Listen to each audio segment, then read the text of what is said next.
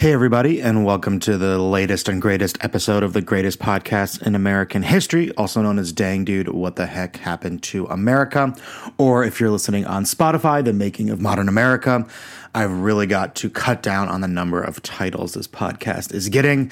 My SEO is not in a good spot. Uh, today we're talking about the 1970s uh, a little more in depth, right? We've already we've already touched on them a little bit uh, in the Vietnam episode, as well as some earlier podcasts. But today we'll really be focusing on the 70s, looking at deindustrialization, the rise of the right, uh, talking a lot about Nixon as well.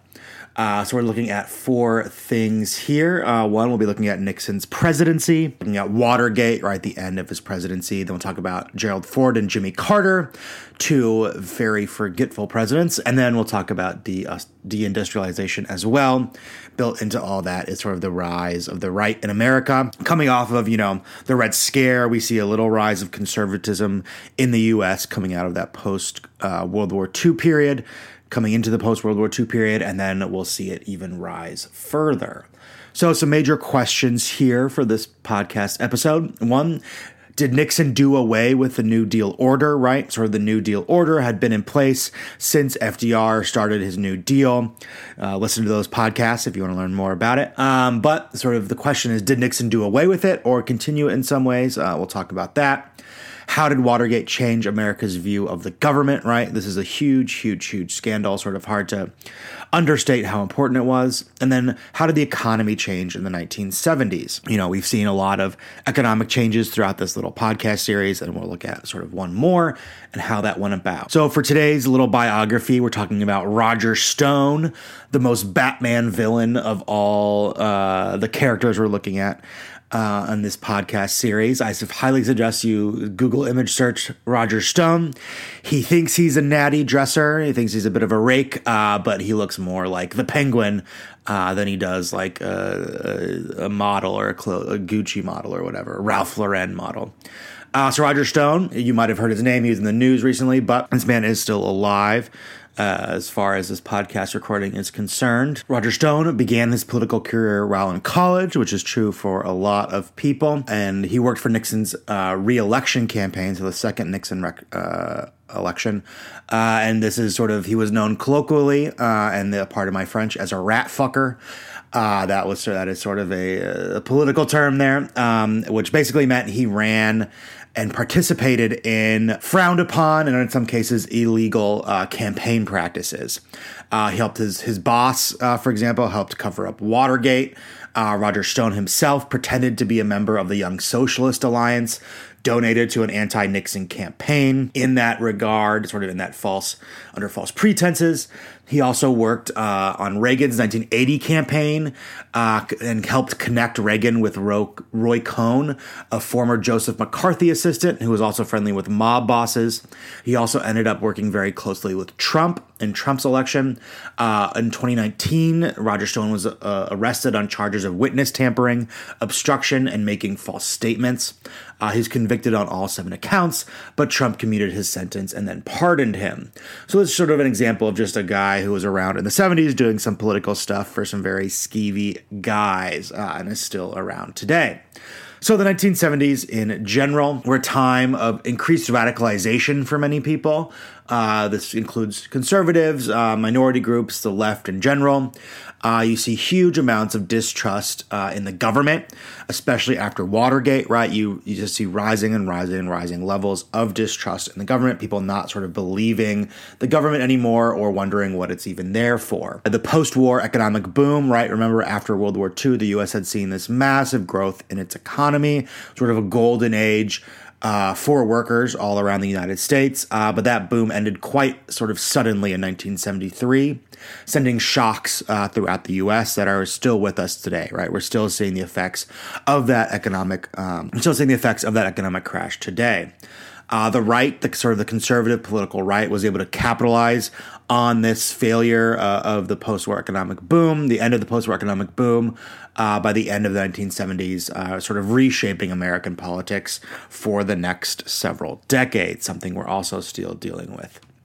Ah, so President Nixon, right? Earlier, in a couple podcasts ago, we talked about Nixon sort of making his name as this cold warrior. The Alger Hiss trial, that's really where he got, he came to prominence, um, right? The national attention with this Alger Hiss case. Uh, he served as Eisenhower's vice president, uh, but then narrowly lost uh, to Kennedy in the 1960 election, right? Some people blaming that on uh, Kennedy's ability to look good on TV, while Nixon looked a bit like a schlub. Uh, but after LBJ dropped out of the race in 1968, Nixon ran again uh, for the president and handily beat out both Herbert Humphrey, Hubert Humphrey, sorry, and George Wallace. George Wallace running on this sort of segregationist platform in the South, uh, and Humphrey running as the Democrat. Nixon ran as a Republican. Nixon, uh, for Nixon, for obvious reasons, isn't remembered particularly well by either the Democrats or the Republicans.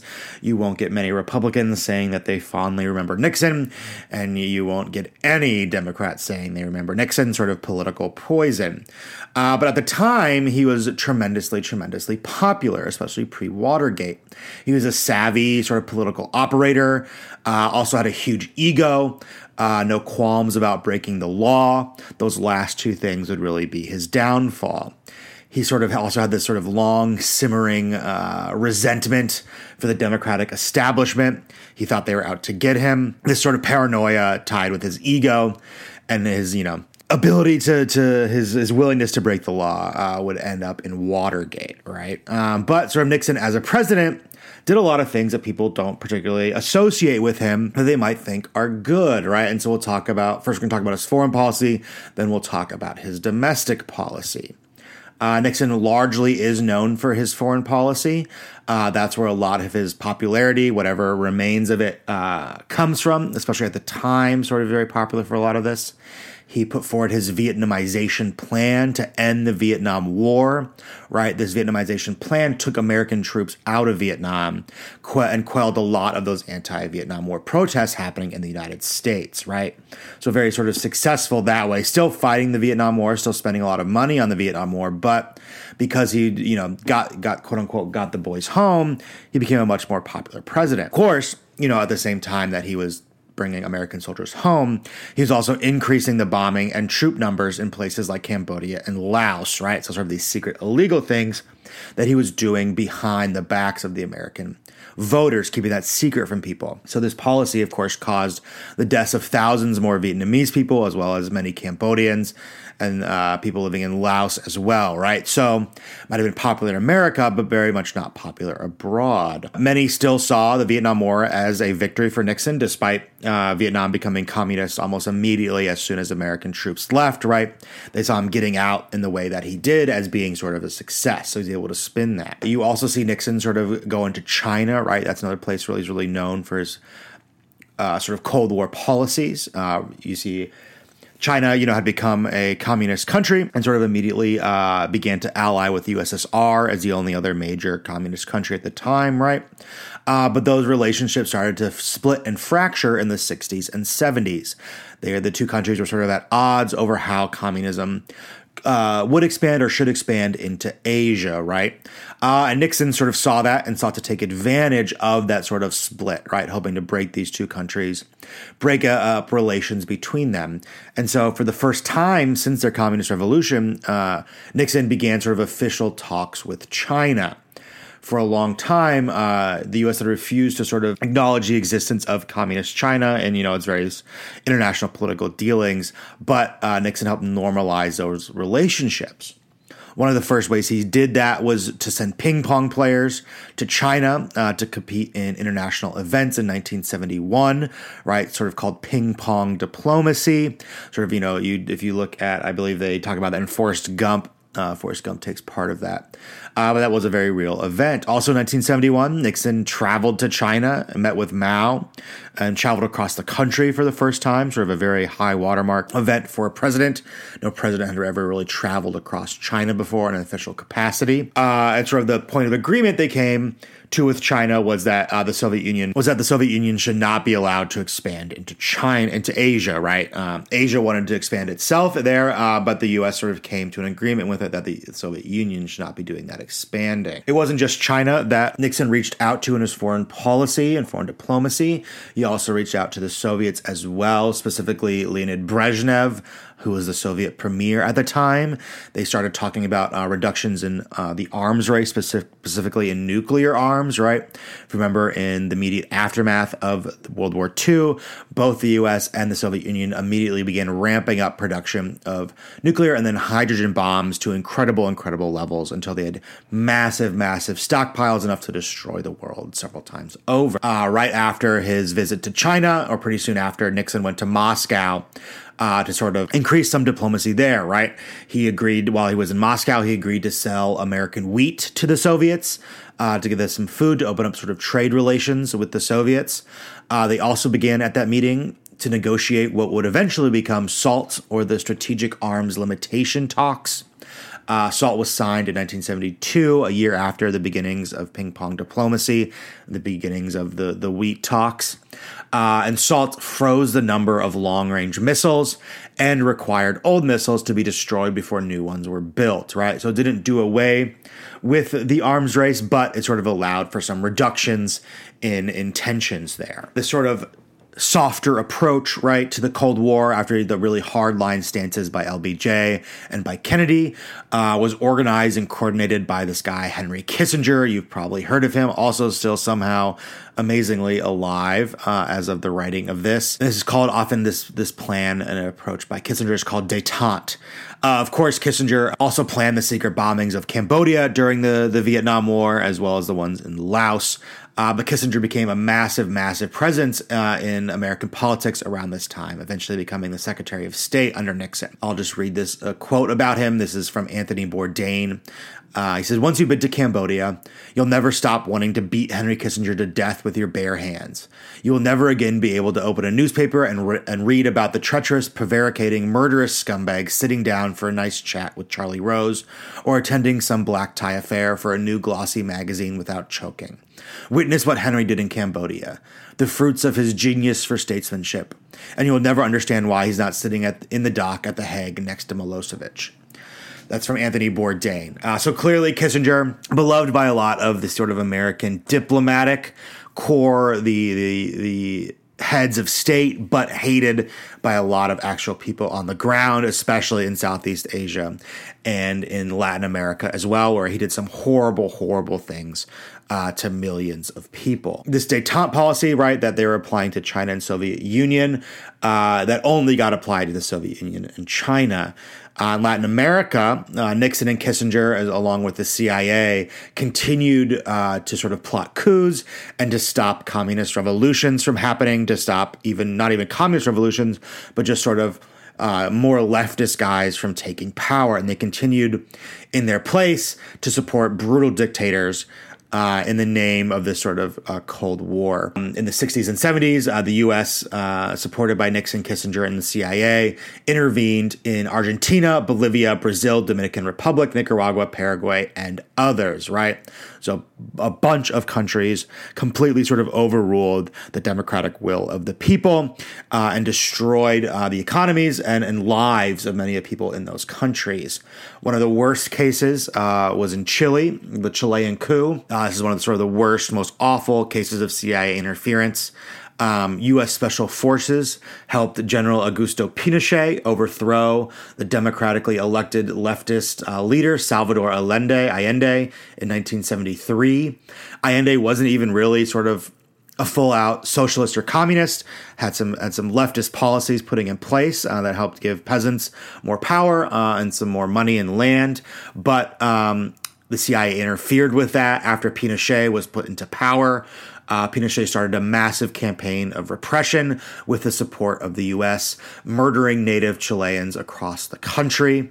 Uh, this coup uh, was supported by magazines like The Economist and University of Chicago economists uh, were brought in by Pinochet to transform the economy. They were called the Chicago Boys. Their policies created massive amounts of poverty in Chile. Most of uh, most of that poverty going on to the indigenous populations who had been supported earlier by Allende.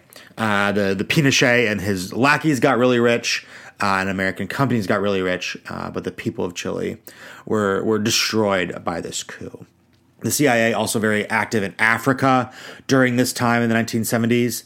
Uh, they tolerated and supported, and in more than one case, supported apartheid in South Africa throughout Nixon's time in office. Uh, apartheid, apartheid, of course, that awful uh, racist system of segregation and just outright violence uh, that existed in uh, South Africa at the time, uh, placing Europeans, white Europeans, above the rest of the populace, and sort of completely ruining the lives of many black South Africans.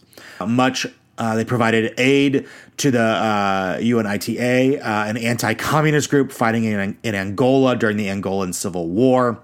Uh, and much of the CIA's work in Africa was due was through funding fake NGOs. So NGOs, non governmental organizations, you know, supposed to we know Today, when you think of NGO, you probably think of Doctors Without Borders, um, you know, vaccinations, things like that. The CIA funded fake NGOs that were supposed to be giving vaccines, but were instead um, doing anti communist work in Africa. Uh, Nixon also had domestic policies that he was doing as well during this time. Nixon, very much a Republican, but did not follow that sort of classic Republican line of slashing taxes and slashing government programs. He actually started a few sort of transformative programs and catch, uh, kept much of the New Deal social safety net in place, right? He didn't come out and slash uh, you know, Medicare or anything like that or Social Security. Uh, but he also re- sort of resisted massive changes, right? He didn't want to do another new deal. Uh, most of the money for the programs that he put in place as well was controlled at the local, not the national level, right? Meaning that a lot of those monies were distributed in very unequal ways uh, or given to people who might not necessarily use them uh, for the way they were intended. Uh, but this made him very popular with a mass amount of voters, uh, but not with sort of the more established politicians because he tried to circumvent, because he circumvented going through that. So, what were some of these programs that he created? Uh, 1970, Nixon signed the National Environmental Policy Act and created the Environmental Protection Agency in that same year uh, right? So these big environmental organizations still with us today also supported the creation of the Occupational Safety and Health Administration, known as OSHA, another huge government organization, and doubled the budgets of the National Endowment for the Humanities and the National Endowment for the Arts. Also, oddly enough, became the first president to institute affirmative action policies. There's also sort of a plan to perhaps institute universal pre K, which would have been really sort of fundamentally altering to the US, uh, but didn't go through with it. Uh, however, right, as I said, a lot of the money for these programs was put into the hands of local governments, uh, so their effects were not as radical and widespread as they might have been. The EPA, for example, the Environmental Protection Agency, had few, if any, powers to actually regulate the environmental standards that it set. So, you know, we he created this thing, but really made it pretty toothless. Though it did set up uh, the ability for later presidents to give it teeth, but that necessarily wasn't his why he created it. Uh, the extra NEH and NEA funding that I mentioned uh, was distributed very unevenly. Most of it went to white artists and Midwestern museums and not sort of more diverse urban centers. Um, but sort of that funding was there, right? So doing a lot of these things, bring sort of political savvy moves, right? That he can point to the Democrats and be like, "Hey, I, I, doubled, you know, funding for the NEH, NEA. I created the EPA," and then go to the Republicans and be like, "Well, you know, look, I made these things, but really, what are they actually going to do? Right? So, a very politically savvy move. Uh, but this sort of all started to uh, become undone because of Watergate. Much of Nixon's sort of dem- domestic program uh, was very stymied because of Watergate. Watergate, of course, was, and, and depending on who you ask, perhaps still is, the biggest presidential scandal in the United States. Uh, that attempted coup on January 6 is really its only competition. Uh, Watergate was sort of unnecessary, right? That's sort of the the very uh, dark comedy in there. Nixon was hugely popular during the second election, won by a landslide. Didn't need to be spying, but sort of his paranoia led him to, to take drastic measures. Let's talk a little about Watergate. Uh, Watergate started when five men were arrested trying to break into the offices of the Democratic National Committee at the Watergate Hotel in Washington, D.C. Watergate, of course, named for that hotel. Uh, the time of the arrest, uh, they knew the people who were arresting the men knew that one of the men arrested worked for the committee to reelect the president. Uh, if you look at that acronym, it's CREEP, which is pretty funny. Um, this news came out sort of almost immediately, but did not lead to any scandal. Nixon won the election in a landslide. If you look at those maps, sort of he was just boom, boom, boom, winning, winning, winning. People loved Nixon. But print journalists began investigating this report, right? That one of the people arrested worked for the president's reelection campaign. Uh, they became interested in it after being given information by a source uh, nicknamed Deep Throat. Uh, Deep Throat, uh, later to be revealed uh, as Mark Felt, who was the number two guy at the FBI. Felt also sort of went through some stuff during Watergate, which we'll talk about a little later, uh, but was also eventually convicted of violating the rights of the Weathermen, who we talked about previously. Uh, the Reagan pardoned him for that. So, getting getting this information from Deep Throat, Bob Woodward and Carl Bernstein of the Washington Post uh, started investigating this. Later, Bob Woodward and Carl Bernstein, later played by Robert Redford and Dustin Hoffman and All the President's Men. Uh, but in the in the in the in their investigation, they discovered that the orders for the break-in had come from senior White House officials. And as a result of this being published and this were being released to the public, the Senate convened hearings about this.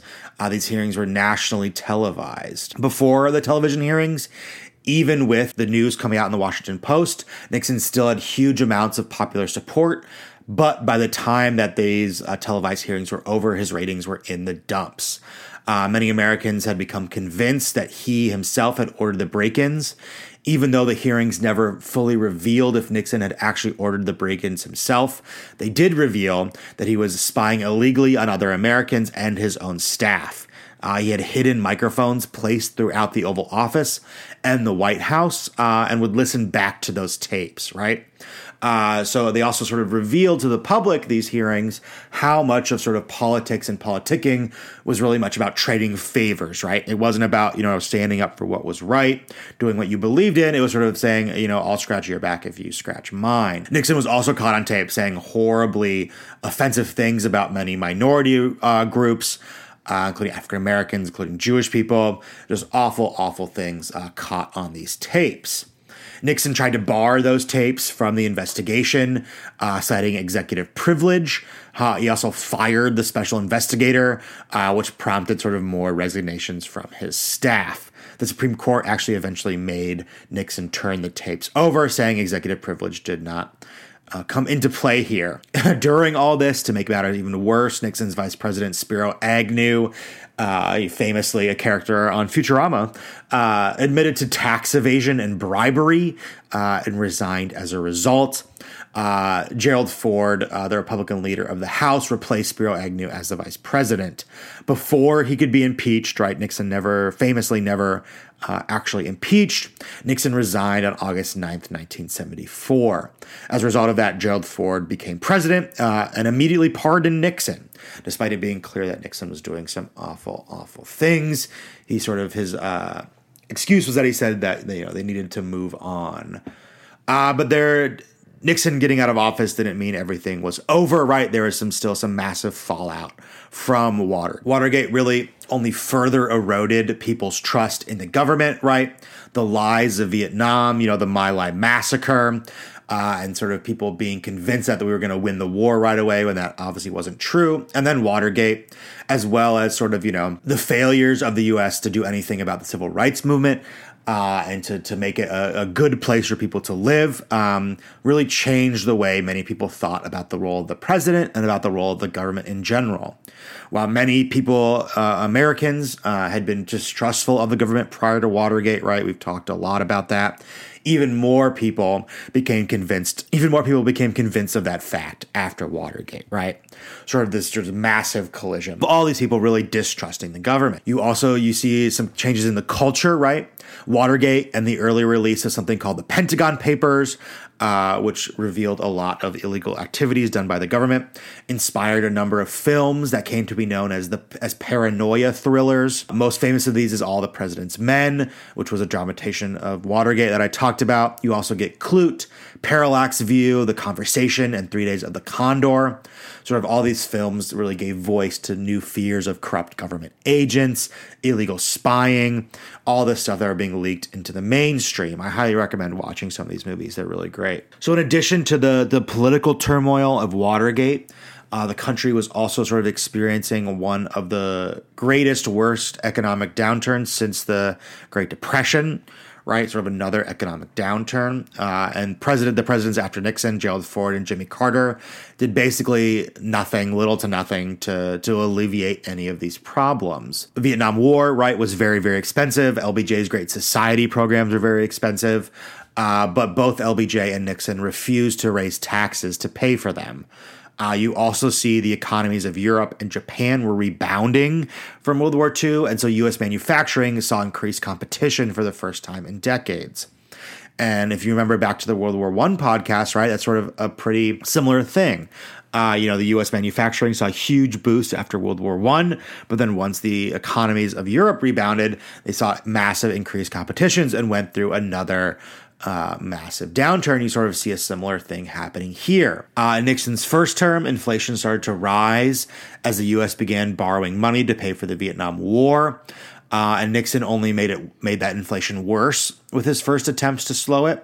Uh, in 1971, he instituted a wage and price freeze, uh, which was the first time that had been done in peacetime. He also began to take on federal deficits and ended the gold standard for once and for all uh, U.S. dollars now backed not by gold or backed not backed by silver, but backed by quote the full faith and trust in the U.S. government.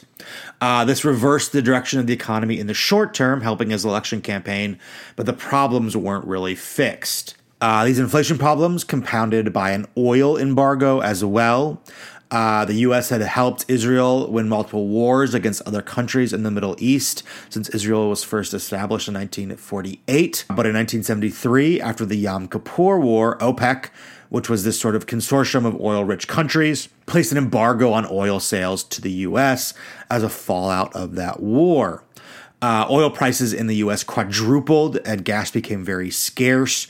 You see, see sort of lines outside of gas stations, and that car culture we talked about that blew up first in the 1920s and then later in the 1940s and 1950s uh, had made the U.S. so reliant on gas and oil that other alternative sources of other alternative sources of fuel were not easily available, and people had based their lives around their ability to drive their cars everywhere, right? So you see people in the suburbs not being able to get to their jobs quickly. Our train infrastructure was really bad. Public transit was really bad for a lot of people.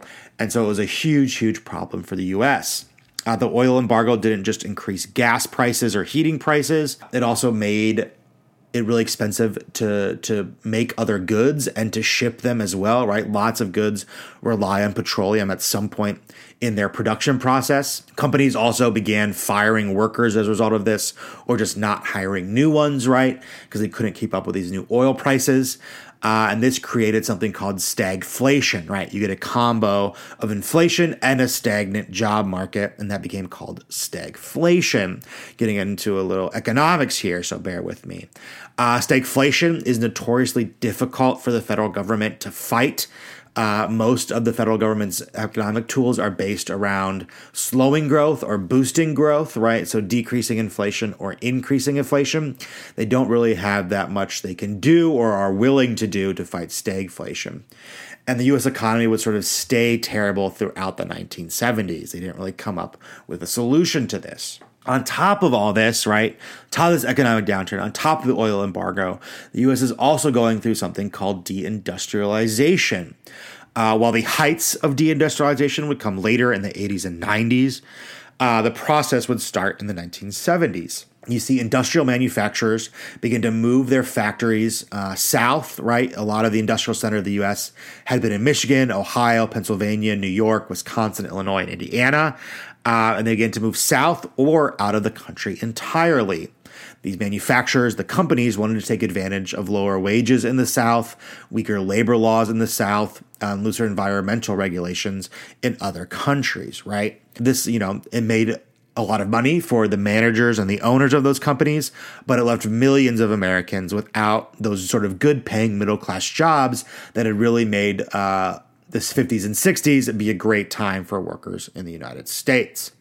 Uh, a factory closing could destroy an entire town, right? This wasn't just about, you know, 20 or 30 people losing their jobs, but entire towns uh, losing out on sort of the industry that had kept them there. Many of these sort of former industrial former industrial centers like Cincinnati, Cleveland, or Detroit became known as Rust Belt towns.